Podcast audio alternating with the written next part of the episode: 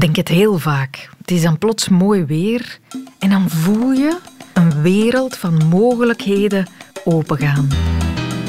Een barbecue, kom, we nodigen die en die en die uit en, en eh, we doen een barbecue met van die hippe slaatjes. En eh, dan, daarvoor ga ik buiten in de tuin uh, een boekje lezen, natuurlijk. In de tuin een beetje werken ook, handjes in de grond, zalig. Fietsen, we gaan ook fietsen, zalig met dit weer. En we nemen een picknick mee en dan zetten we ons ergens in de zon en dansen. We gaan ook heel de nacht dansen in de open lucht. We doen al die dingen, want vandaag kan het. Het leven lacht ons toe. En alle mensen in de buurt lachen ons vrolijk toe, want iedereen loopt vrolijk rond. Huppelt bijna. En mochten we kunnen kwispelstaarten, we zouden kwispelstaarten. En dan denk ik, het leven moet toch duizend keer aangenamer zijn in het zuiden, waar dit, al die dingen, zoveel vaker kunnen dan bij ons. Dus nu wil ik het weten. Is het beter leven onder de zon? Benvenuto in del mondo. Sorry. Welkom in de wereld van Sophie.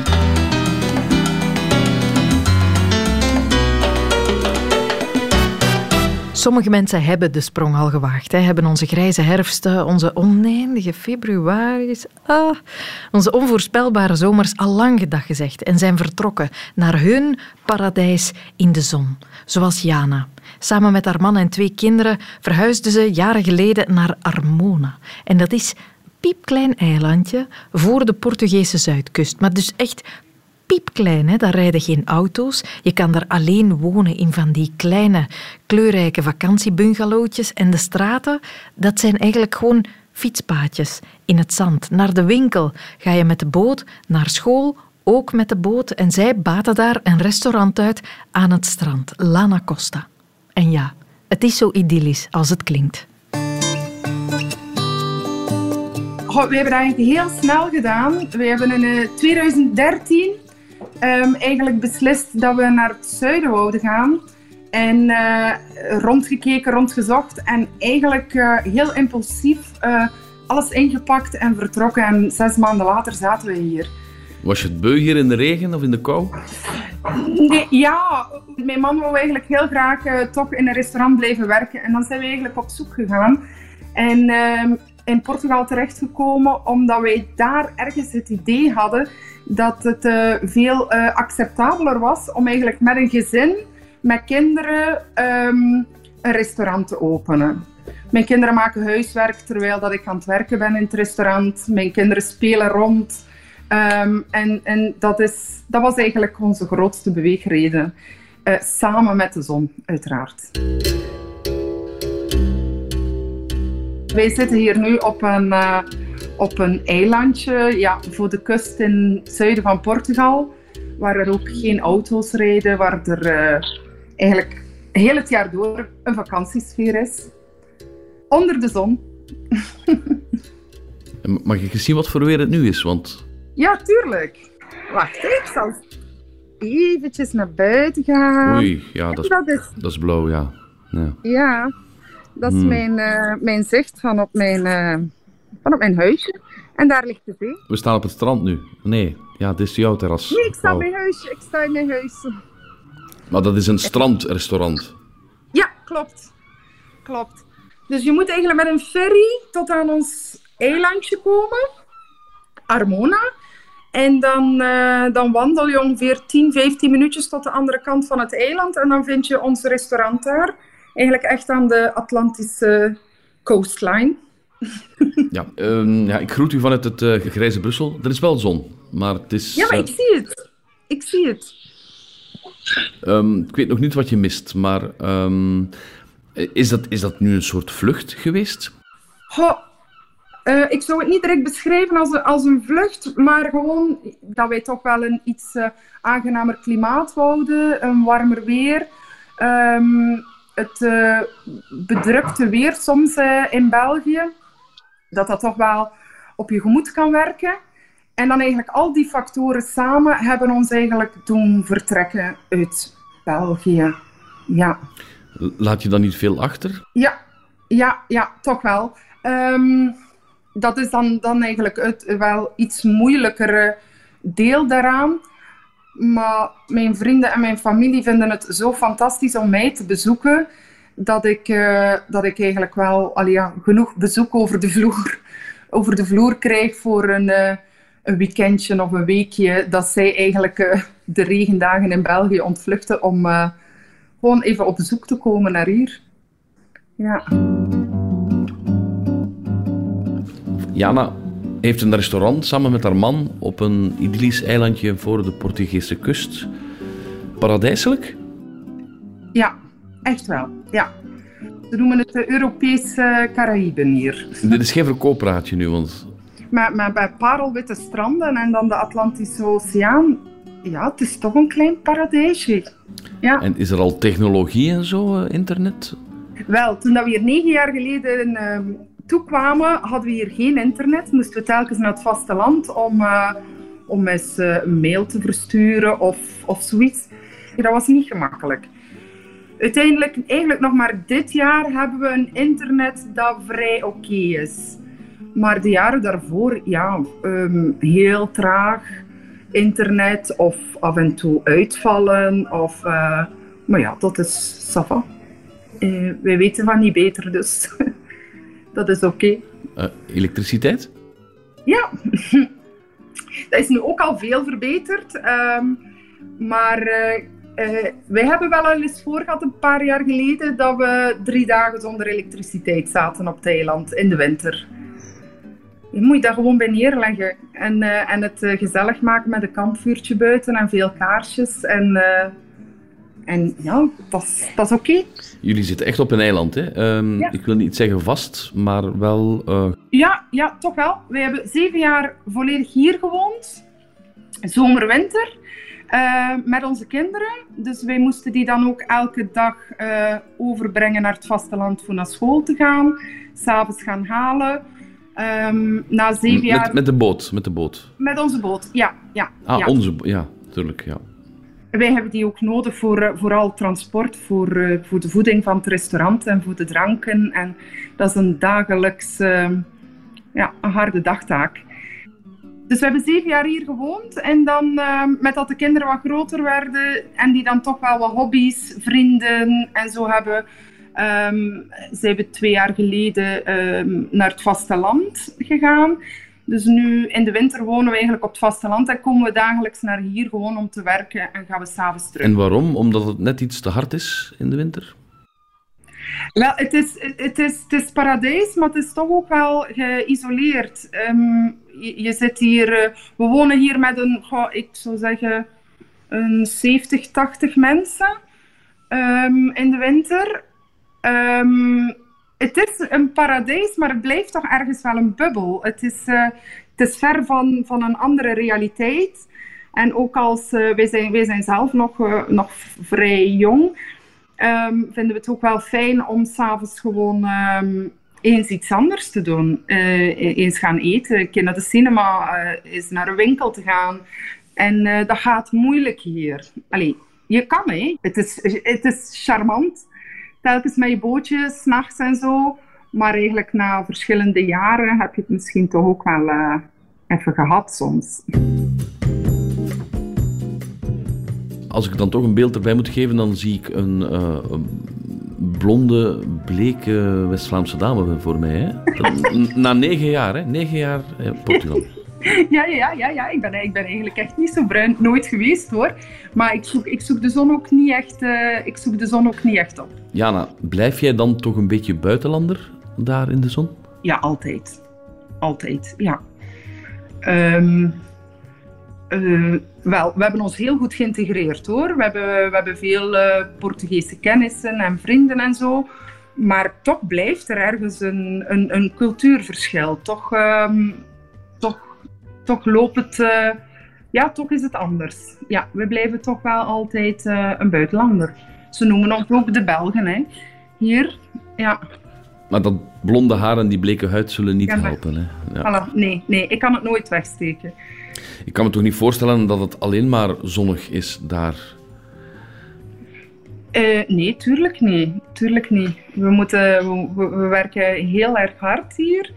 Um, in het begin liep, liepen we heel erg op tegen uh, wachttijd voor bijvoorbeeld documenten um, voor elkaar te krijgen. bouwwerken die afgewerkt moesten worden of kleine dingen die moeten geregeld worden waarbij hier minder rekening gehouden wordt met uh, op tijd komen of zo. Of als je afspreekt dat ze er dan ook effectief zijn. En in het begin maak je je daar dan allemaal wat druk in. Maar als je je daar dan gewoon aan aanpast en dan ga je gewoon mee met, ja, met, het, met het leven hier. En dat is, dat is oké. Dat is oké. Waarom is het leven zoveel beter in het zuiden? Um, mm, mm, mm, ik zou zeggen uh, de zon, de vitamine D die je dagelijks uh, binnenkrijgt. Um, misschien toch het iets gemoedelijkere leven in het zuiden. Ja, dat is zo'n cliché dat je altijd hoort, dat in het zuiden alles uh, amania, morgen welkomt. En dat is eigenlijk effectief wel een beetje zo. Um, maar is dat slecht? Nee, ik vind dat eigenlijk niet. Als je daar gewoon in meegaat in die stroom en u daar uh, bij neerlegt, dan ja, dat, dat werkt ook. En je kan de combinatie echt wel doen om hard te werken, maar toch ook nog uh, te kiezen voor een uh, iets gemoedelijker, relaxer leven. Moeten wij hier vertragen of moeten ze bij jullie daar in Portugal een beetje versnellen? oh, laat ze maar niet versnellen. Nee, ik denk dat, uh, dat, het, dat het goed is. Het is hier goed zoals het is. Beetje trager. Dat laatste is ook zo'n reden hè, waarom het zuiden aantrekt. Het lijkt er allemaal iets trager te gaan, iets chiller te zijn. Het leven aan 60 per uur in plaats van aan 100 per uur dacht terug aan een gesprek dat ik daar ooit over had met Vera Spaans. Zij is journaliste. Je hebt daar misschien gehoord in de podcast te laat over die mensen die altijd te laat komen en ook die mensen die altijd op tijd zijn. Ze heeft daar een boek over geschreven en in dat boek gaat het ook over het tragere leven in het zuiden, want er is wel degelijk een verschil. Ja, ja dat, is er zeker. Dit is, um, je kunt eigenlijk grofweg zeggen dat, je, uh, dat er veel zuidelijke en mediterrane landen, maar ook bijvoorbeeld in Latijns-Amerika, ja, echt een heel andere manier hebben van naar de tijd, tijd kijken. Uh, zeg maar in Westerse landen, zeg maar in België en ook in Nederland, is, staat de klok echt centraal. Dat noemen ze clocktime of dat noemen ze monochroniciteit. Ja, het is een beetje een technische term, maar dat heeft ermee te maken dat eigenlijk de, uh, er iets gebeurt en het volgende komt daarna. Er is één ding tegelijk. En dat laat je eigenlijk dicteren aan de hand van de klok. En mm. uh, in de mediterrane landen landen waar de zon schijnt, zal ik maar zeggen. Mhm. Ehm, daar, daar, is het, ja, daar hebben ze het polychroniciteit, daar gebeurt meer tegelijkertijd. En daar is eigenlijk, daar staat, ja, letterlijk doen ze aan, uh, aan event time, zeg maar, daar staat de, ja, daar staat eigenlijk de gebeurtenis centraal die er op dat moment plaatsvindt. En dat, daar hangt, denk ik, zeg maar, een, een gevoel mee samen van we gaan nu we besteden nu aandacht aan wat er eigenlijk op dit moment voor ligt. Maar, wat er op dit moment aan de hand is. Mhm. En, um, en dat, dat stelt mensen meer in staat, en daar komt ongetwijfeld het geluksgevoel vandaan, om meer in het nu te leven. Want je bent nu met iets bezig, niet met de afspraak die over een kwartier moet beginnen. Zeg maar, de, die afspraak begint zeg maar, gewoon wanneer de vorige is afgelopen.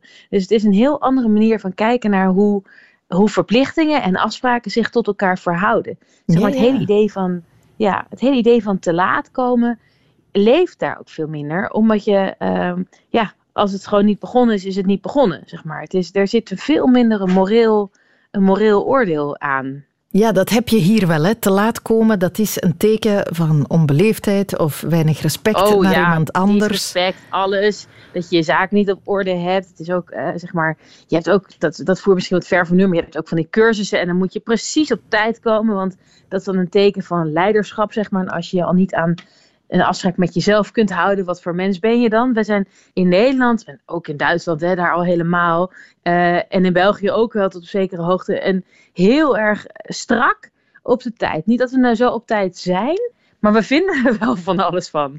Ja, ja, ja. Ja, ja. Ik ga het even uh, simplifiëren en ook veralgemenen. Dat doe ik even mm onbeschaamd. Dus monochrone cultuur, namelijk meer bij ons, is het is 12 uur, dus we gaan eten. Het is 5 uur, dus we gaan dit doen. Polychrone cultuur. Ik kom jou nu tegen, ik ga met jou babbelen tot ik denk, en nu heb ik genoeg gebabbeld. En dan stap ik naar mijn volgende ding. Mogelijk ben ik dan een half uur te laat of een uur. Ja, en dat is dus. En wat, wat ik er grappig aan vind, is dat het, eh, zeg maar, als ik vanuit mijn ultiem westerse blik ernaar kijk, dan vind ik het slordig en dan hou je niet aan de afspraken. En dus dan vind ik dat in die zin onbeleefd. Terwijl juist in, eh, in polygone culturen het verschrikkelijk onbeleefd is om iemand maar gewoon te laten lopen, omdat je een afspraak hebt met iemand anders. Ja. Daar kun je dus, ja, eh, het, het werkt er echt precies omgekeerd. Het is dus niet, er is niet een soort andere tolerantie, maar het is gewoon, ja, een ander, een ander gevoel voor wat, eh, wat je op dat moment voorrang moet geven. Mhm. Er zijn ook, eh, dat herinner ik mij uit je boek, taalkundige verschillen. Hè. Het zit ook in onze uitdrukkingen die we gebruiken. Ik heb de bus gemist of zo. Eh, dat Ja, zou men in het zuiden niet vond- zo zeggen. Nou ja, dat vond ik heel bijzonder. Ik sprak een, eh, een Marokkaanse vrouw, of een vrouw met Marokkaanse wortels. En die zei van, weet je, in Nederland zeg je, eh, ik heb de bus gemist. En in het Arabisch is het, zeg maar, als je het letterlijk zou vertalen, is het, de bus vluchtte voor mij. Dan is de bus opeens onderwerp van de zin. En hetzelfde met, eh, niet, niet ik ben te laat, maar de tijd vluchtte voor mij. Het is toevallig hetzelfde werkwoord. En ehm, dat betekent dus eigenlijk dat je veel minder, ja, eigenlijk veel minder verantwoordelijk bent voor de dingen die misgaan. Er zit een soort, soort, soort gelatenheid in, die je ook natuurlijk heel erg ziet in het woord inshallah. Mensen komen op tijd, inshallah, als God het wil. En, ehm, en dat, is, ja, dat, dat is natuurlijk een heel andere manier van, van kijken naar, naar afspraken. Dat je altijd, zeg maar, een slag om de arm houdt, zeg maar. eh, al dan niet toegeschreven aan een hogere, een hogere God. Mhm. En, eh, en dat, ja, dat is voor een deel cultuur en voor een deel is het denk ik ook heel praktisch. Er zijn natuurlijk, kijk, in, in Nederland en België is, zijn de zaken betrekkelijk goed geregeld. Je, je kunt opzoeken, oké, als ik over een half uur aan de andere kant van de stad moet zijn, dan moet ik gewoon nu weg, zeg maar zo. En, eh, maar ja, doe dat maar eens in een, in een, in een wereldstad, in, eh, nou, wat is het, Lahore, ik zeg maar wat. Ehm, dat, daar zijn veel meer variabelen, zeg maar. Het is, als, als, ehm, als de wereld om je heen anders georganiseerd is, kun je er ook minder, is punctualiteit ook ja, bijna onhaalbaar. Dus het is, het is voor een deel ook gewoon heel praktisch hoor, dat mensen er Mhm. ehm, wat, wat gemakkelijker mee omgaan. Het is misschien ook wel gewoon een plezantere levenshouding. Om, eh, ja, het leven gebeurt. Hè. Wij, we moeten Ja. onszelf niet wijsmaken dat wij het leven controleren. Het leven bepaalt. Eh, Ja. Misschien aanvaarden wij dat, Ja, dat- eh, in het noorden of in het westen dan gewoon een pak minder dan in het zuiden. Ja, nee, het, het zou zeker, ik denk dat het zeker gezond, eh, gezond zou kunnen zijn. eh, Mhm. Ook voor ons eh, gestreste westerlingen, zal ik maar zeggen. Ja, Jana hoorden we daarnet in de reportage vertellen hoe het leven in Portugal opvallend relaxter is. Het gaat allemaal Mhm. wat trager. Zou men, is dat ook letterlijk het geval? Gaat men ook letterlijk trager door de straten? Ehm, ik zou eh, Portugal eens moeten opzoeken. Ik weet, er is eh, een tijd geleden alweer eens een onderzoek gedaan inderdaad, naar het tempo in steden. Het is een ontzettend grappig onderzoek van een, eh, een onderzoeker Robert Levine, die is helaas overleden. Die heeft geklokt met een aantal collega's, denk ik, in iets van 30 wereldsteden, hoe snel mensen over straat liepen. Mhm. En, en hij heeft gekeken hoe lang het duurt voor je een, post, een postzegel kunt kopen in een postkantoor. U hoort al, het is een oud onderzoek, maar toch, het is wel een fascinerend gegeven. Ja. En, eh, en ze hebben gecheckt zeg maar, hoe punctueel de klokken zijn. En eh, op basis van die drie factoren hebben ze een soort index gemaakt. Ja, dat is een soort pace-index noemt hij het. Eh, wat het tempo is inderdaad van bepaalde steden. En ehm, daar heeft hij inderdaad een overall lijstje van gemaakt. En op één staat Zwitserland. En dat komt met name door de fantastische klokken die ze ook echt, eh, die ze echt hebben. Dat is geen cliché, dat is gewoon echt waar. Mhm. En, eh, en bijvoorbeeld Nederland staat ook vrij hoog, omdat het Nederlanders heel snel lopen. Ah, ja? Die eh, bewegen zich heel snel over straat, precies. En in Dublin doen ze het ook. En ook in Zwitserland, grappig genoeg. En dus, nou goed, dan hebben ze het uitgemiddeld. En dat de, de snelste landen zijn Zwitserland, Ierland, Duitsland en ook Japan. Want wat ik eerder zei over dat polygoon, polygone en monogoon, grappig genoeg is, is Japan eh, is ook echt een monogoon land. Daar is je klok juist super belangrijk. Zijn in Japan zijn mensen juist altijd ook mega vroeg en eh, heel stipt. Dus dit, ehm, dit sta- staat er wel heel goed mee in verhouding. En heb je onderaan, bungelt dan El Salvador, Brazilië, Indonesië en Mexico. En dat, ja, die landen of die steden zijn gewoon langzamer. Echt stukken, stukken Maar- langzamer. Is er, is er dan een band tussen de economische situatie in zo'n land? Is de, de, Ja. ja? Ja, dat is wel. eh, nou ja, het onderzoek is een aantal keer herhaald. En eh er was, nou goed, het is zeg maar eh gecrosscheckt met een heleboel verschillende factoren. Maar een daarvan is ook inderdaad economische welvaart. En wat, wat die onderzoekers ook zagen, is dat als het dus ehm, als, als een stad zeg maar rijker werd, ging het tempo ook omhoog. En eh, ja, dat, ja, nee, ja, is inderdaad, de, de tijd is dan letterlijk meer waard geworden. Dus eh, we hebben natuurlijk zeker in, in, het, in het Westen de, de neiging om, ja, alleen de uitdrukking tijd is geld alleen al. ehm, om dus tijd in, in, ja, als een soort financiële, financiële eenheid te zien. En dat, eh, ja, dat kon je ook echt op straat zien. En andersom is het natuurlijk ook, hè, toen we in lockdown zaten, toen ging het ook op straat allemaal veel langzamer. Weet je, Mhm. mensen hoefden nergens meer heen. Die maakten wandelingetjes om het wandelen. Zeg maar, het is, je, je, ik, zag toen, ik ben zelf niet gaan klokken. Maar ik, ik was, was toen me net in het onderzoek aan het verdiepen. En ik dacht, oké, we lopen allemaal een stuk trager. Dan toen we allemaal zeg maar, aan het werk moesten. En eh, de economie had een enorme dreun gekregen. Dus dat daar een, een verband zit, is natuurlijk ook niet zo gek. Ja, nee, inderdaad. En dat heeft ons ook wel allemaal deugd gedaan. Want als er iets is wat we missen uit die eerste lockdown, er was heel veel miserie in die periode. Maar wat iedereen daar wel aan overhoudt was, was wel heel aangenaam, het leven, Ja, zo het was- rustig. Nou ja, het was ook wel, eh, weet je, ik- in, Am- ik woon in Amsterdam. En daar groeten mensen elkaar niet op straat, behalve toen. Dat Ja, ook nog wel. Het was, ja, het was, het was een andere manier van, van met elkaar omgaan. Dat ik ook eh, op een gegeven moment iemand gedacht zei. Dat ik dacht, hè, ik ken die helemaal niet. En ik ben niet in een dorp of in een bos. Daar Mhm. doe je het natuurlijk wel. Maar eh, ja, nee, dat heeft onze omgangsvormen wel veranderd. Maar goed, het is wel helaas een tijdelijk effect. Ik ben helemaal niet voor de terugkeer van corona. Maar inderdaad, het, is, het appt ook wel weer weg. Het Ja, appt ja. weg zodra het normale leven weer begint. En we allemaal weer ons oude tempo oppakken. Heel even deden wij eens van polychrone samenleving. En dat heeft ook deugd gedaan. Maar helaas kwam onze ware monochroniciteit snel weer naar boven. En nu ja, rennen ons weer de benen uit het lijf, zoals altijd. Vera Spaans was dat. Die podcast over laatkomers, zeker de moeite. Mocht je hem nog niet gehoord hebben, je vindt die en alle andere voorgaande podcasts via VRT Nu. Je hoort ons ook, trouwens, geef ik er nu meteen even bij, elke weekdag tussen 10 uur en 12 uur op Radio 1. Nog een ander verhaal uit het zuiden. Tien jaar geleden raakten Bieke en haar toenmalige lief in een auto-ongeval betrokken. En dat was voor hen meteen een soort wake-up call. Ze moesten hun leven dringend over een andere boeg gooien. En dus laden ze een auto vol met al hun spullen en trokken ze naar een bioboerderij in het zuiden van Frankrijk. De natuur, de zon, trager, buitenleven, dat was wat ze nodig hadden. Maar tien maanden later stonden ze hier terug. Hartje Antwerpen. En hartje gebroken. Ik ben ehm, tien jaar geleden met mijn dochter en mijn, eh, de vader van mijn dochter naar het zuiden van Frankrijk getrokken, naar een, een bioboerderij.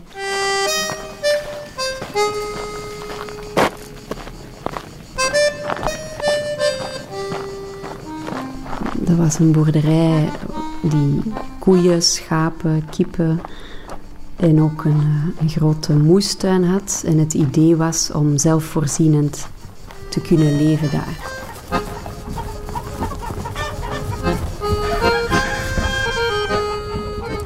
Daar woonde eh, de eigenares van de boerderij en nog twee andere koppels. En wij zouden daar ook intrekken om dan eh, deel uit te maken van het project.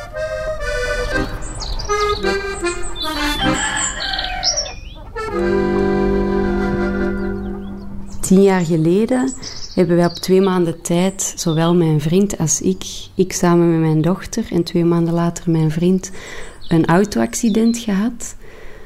En dat was voor ons precies een teken van, wow, ons leven wordt even on hold gezet.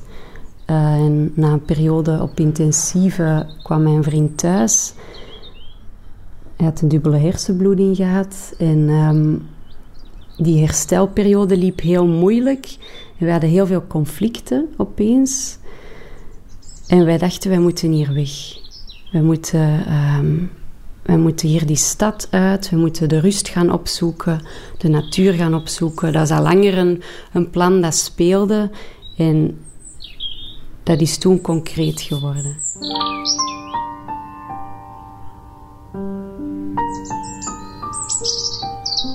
We hadden een, uh, een Volkswagenbusje. We hebben hier ons appartement uh, opgezegd. En wij hebben al onze spullen in een hangaar gestoken. We hebben een aantal belangrijke spullen ingepakt in ons, ons uh, Volkswagenbusje. En wij zijn naar het zuiden vertrokken zonder te weten hoe lang dat we daar zouden blijven. Maar het verlangen was toch om daar ongeveer een jaar of misschien, als het meeviel, nog langer te blijven.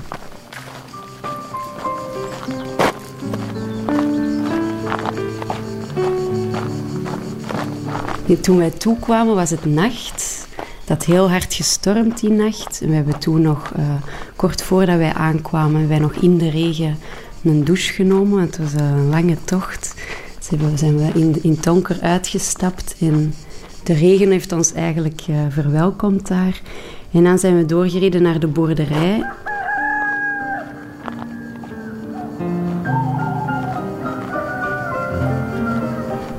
Dus die plek, dat was een, uh, een boerderij die bovenaan een heuvel was. En dat was, die vrouw had uh, 170 hectare landbouwgrond en bosgrond. En daar keek je op uit in de vallei zo. Ik denk dat wij één huis zagen vanuit ons, ons terras, zal ik dan maar zeggen. En uh, er waren allemaal weilanden rondom ons uh, en bergen. In de verte zag je de Bugarash. Dat was een mythische berg. Aan de voet van die berg ging mijn dochter naar school. Um, ja, dat was ongelooflijk idyllisch, die plek. En wij hadden koeien op de boerderij, wij hadden schapen, er waren paarden en er was een enorme moestuin aan. Mijn dochter werd s morgens wakker en in haar blootje ging die de moestuin in en dan kwam die blauw van bessensap terug het huis binnen. Dus die plek was, ja, was wel, uh, het was wel een heel idyllische plek. Ja.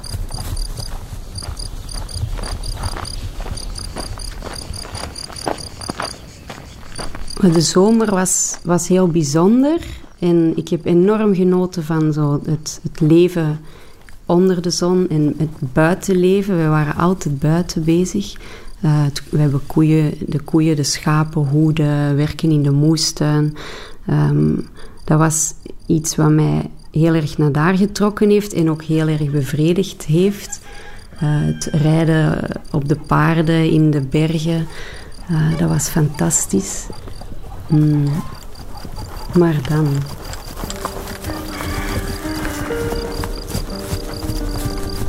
Dus wij zijn naar daar vertrokken in de hoop dat wij onze conflicten konden hier laten en dat de zon ons leven zou opfleuren eigenlijk. Maar dat bleek dus niet zo te zijn.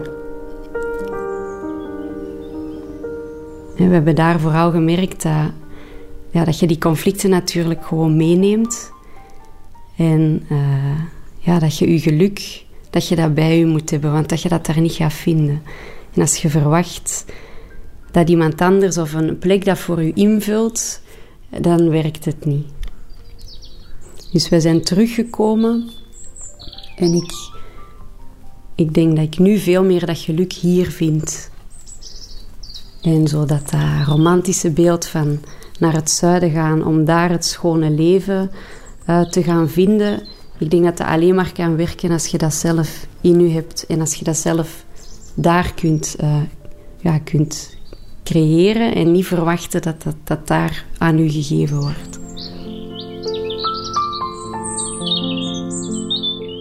Ja, dat is een heftig besef. Ja.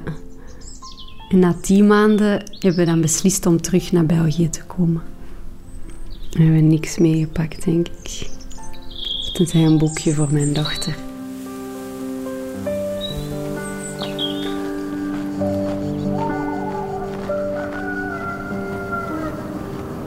Ja, dus die zomer was heel vol. Er, waren heel, er was heel veel bezoek altijd, ook veel vrienden en familie van ons. Toen um, was het daar fantastisch. maar eigenlijk wel als de zon wegtrok, dus richting de herfst en dan de winter al helemaal, werd het heel eenzaam. En je bent met mooie dingen bezig en je zit op een prachtige plek, maar je hebt niemand om dat mee te delen. Ik miste echt heel hard mijn familie en, en mijn vrienden. En ik wilde terugkomen naar hier om hier dingen te doen die ik met hen kon delen.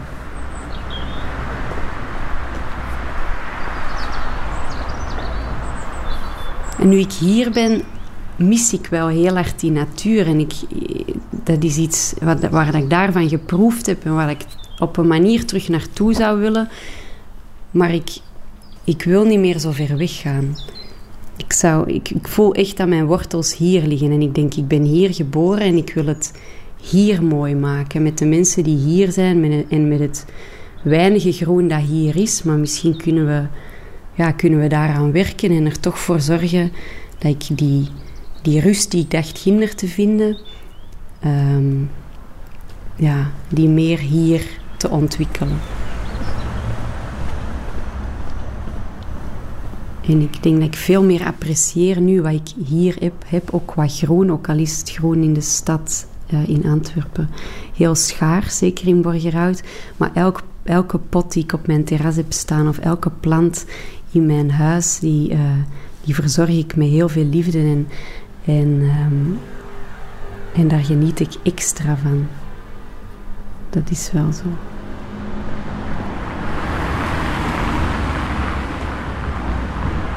Voor mij hier nu, dat uitzicht, dat zijn allemaal garagedaken eigenlijk, maar dat is voor mij is dat mijn veld.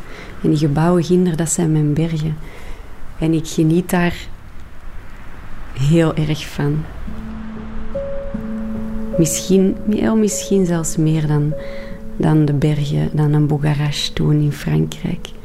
Omdat ik mijn familie en mijn vrienden hier heb.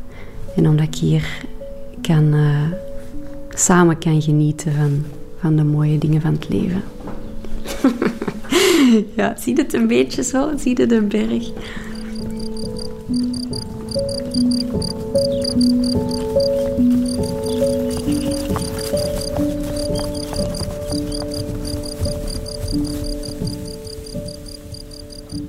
Bieke, over haar avontuur in het zuiden. Een reportage van Anke van Meer. Jana, hoorden we eerst, zij zou een verhuis naar de zon zeker wel aanraden. Bieke niet. Twee totaal verschillende verhalen. Wat is het nu? Waar heb je de grootste kans om een beter, gelukkiger leven te leiden? Is dat in het zuiden? Ruud Veenhoven is zeer stellig. Nee, juist niet. En hij kan het weten. Ruud Veenhoven is een van de grondleggers van de gelukswetenschap. Hij is emeritus geluksprofessor aan de Erasmus Universiteit Rotterdam. Richtte in de jaren 60 de World Happiness Database op. Dat is een plek waar alle kennis over geluk samengebracht wordt. En hij staat vandaag nog altijd aan het hoofd daarvan. Als we nu even naar Europa kijken. De meest gelukkigen die zitten toch in Scandinavië. En naarmate je verder naar het zuiden afzakt, uh, ja, dan uh, daalt de pret. En als je de Middellandse Zee oversteekt uh, in Afrika, dan is het helemaal huilen met de pet op. Maar zo dat heerlijke gevoel dat wij allemaal herkennen als de zon schijnt en iedereen lacht en we beslissen om ineens een barbecue te doen en zo en te gaan picknicken, speelt dat dan helemaal geen rol? Het is natuurlijk wel zo, als het de hele tijd heeft geregend en het zonnetje begint te schijnen, dan uh, verbetert dat de stemming van het moment. Maar ja, als het uh, iedere dag de zon schijnt, dan heb je dat effect niet meer. Ja, uh, verder maakt het uh, in, in andere streken van de wereld eigenlijk niet zoveel uit hoeveel zon er schijnt en uh, hoe de temperatuur is. Maar uh, wat wel uitmaakt is ja, de, de cultuur waarin je leeft. Hè? en onder andere de vrijheid die de samenleving hier laat. De vrijheid om te gaan en te staan waar je wil? Ja, en ook om je leven in te richten zoals je wil bijvoorbeeld het eh, beroep te kiezen van eh, eh, wat je het meest aantrekt. Ehm, en dan bijvoorbeeld niet automatisch bij vader in de zaak. Nee, maar dat je kijkt van wat past bij mij. En dat geldt ook voor grote levenskeuzes, zoals bijvoorbeeld je partner. Mm. als je dus leeft in een samenleving waar ja, een gearrangeerd huwelijk is, ja, dan heb je natuurlijk een vlotte kans om met iemand opgescheept te raken waar je niet zo goed bij past. Wij kunnen kiezen hoe we heel veel dingen aanpakken in ons leven. En we doen dat ook. En dat maakt dat we dus in het noorden over het algemeen gelukkiger zijn. Maar al die keuze, die overweldigende keuze, de oneindige mogelijkheden, is dat niet tegelijk wat ons ook aan het wurgen is. Dat kwam in onze vorige aflevering ter sprake. Het geeft stress, leidt tot burn-out. Eh, ja, maar het heeft natuurlijk wel problemen. Want eh, laten we het even eens hebben over uh, beroepskeuze. Um, ja, als het zo is dat je zo automatisch bij je vader in de zaak gaat, ja, dan hoef je er ook niet over na te denken. Maar goed, er is een flinke kans dat je dan terechtkomt in een beroep wat niet zo bij je past. Ja, wij kunnen wel kiezen, maar dan wordt er ook heel wat afgetopt. Uh, ander voorbeeld, hè, kindje ja of nee. Nou, nou, nou, daar wordt wat over afgetopt, zeg. um, maar het resultaat is wel dat uiteindelijk uh, mensen die aan kinderen beginnen dat ook echt willen. En dat de meeste kinderen ook echt gewenst zijn. En het heeft zijn voor- en nadelen, maar als je nou kijkt hè, naar de statistiek, dan overwegen de voordelen van hè, het individualisme, de voordelen van de meerkeuzemaatschappij. Ik besluit op een bepaald moment een ander zuidencliché op te werpen bij meneer Veenhoven. De gezelligheid. U kent dat, hè? de oude mannen, vrouwen op een pleintje, druk aan de praat, dorpen die nog echt dorpen zijn, waar iedereen elkaar lijkt te kennen, ouderen die vaak ook bij de kinderen thuis wonen of toch zeer vlakbij. Is het sociale netwerk niet zoveel sterker in het zuiden en word je daar niet gelukkiger van? Ja, dat is zeker sterker en dat heeft ook weer voor- en nadelen. Het maakt het natuurlijk makkelijker eh, om eh, te combineren met, met, met werk. Eh, als oma in huis woont. Maar goed, je moet oma ook verzorgen als oma krakkemikkig wordt. En als je dan een baan hebt en kinderen, dan wordt het ook weer lastig. Mhm. En ja, het geeft meer gezelligheid, maar het geeft ook vaak minder vrijheid. Uh, want uh, ja, uh, als oma in huis woont, ja, die gaat zich ook met allerlei dingen bemoeien. En die, die heeft dan meer invloed dan oma nu zou hebben in onze wat meer hè, geïndividualiseerde samenleving. En dan kon je wel horen wat oma vindt, maar je besluit uiteindelijk wel zelf wat je doet. Maar ja, mhm. als het huis van oma is, dan heeft die het toch voorlopig voor het zeggen. En zo is er altijd wel een kanttekening te maken bij dat Zuiderse geluk. Bizar eigenlijk hoor. Ik betrapte mijzelf erop dat ik maar niet leek te geloven dat wij hier zo gelukkig zijn. Maar alle statistieken, alle cijfers spreken dat tegen. Wij zijn zo gefocust op dat wat niet goed gaat. Uh, nee, wij zien vooral de, uh, de nadelen van onze voordelen. dus je, je merkt wel dat je het druk hebt, tijdstress, uh, maar je realiseert je niet dat het komt omdat er uh, zoveel prettige dingen te doen zijn. En dat je een keuze hebt kunnen maken hè, voor een beroep dat helemaal bij je past. Hè, en waarin je een missie voelt. En daarom is het toch best nuttig dat we dus nu en dan onderzoek doen om te zeggen van nou, uh, het is eigenlijk zo gek nog niet bij ons. Nee, we zijn gelukzakken. En we mogen dat zeggen. Ja, dat zijn we zeker. En ik denk ook als je nou ja, historisch bekijkt, eh, dat we ja, eh, langer en gelukkiger leven eh, dan eigenlijk ooit in de menselijke geschiedenis. Kijk, voilà, is nog sterker. Ons al grote geluk groeit nog eens met de jaren. Tijd om dat gewoon te aanvaarden. Gelukzak.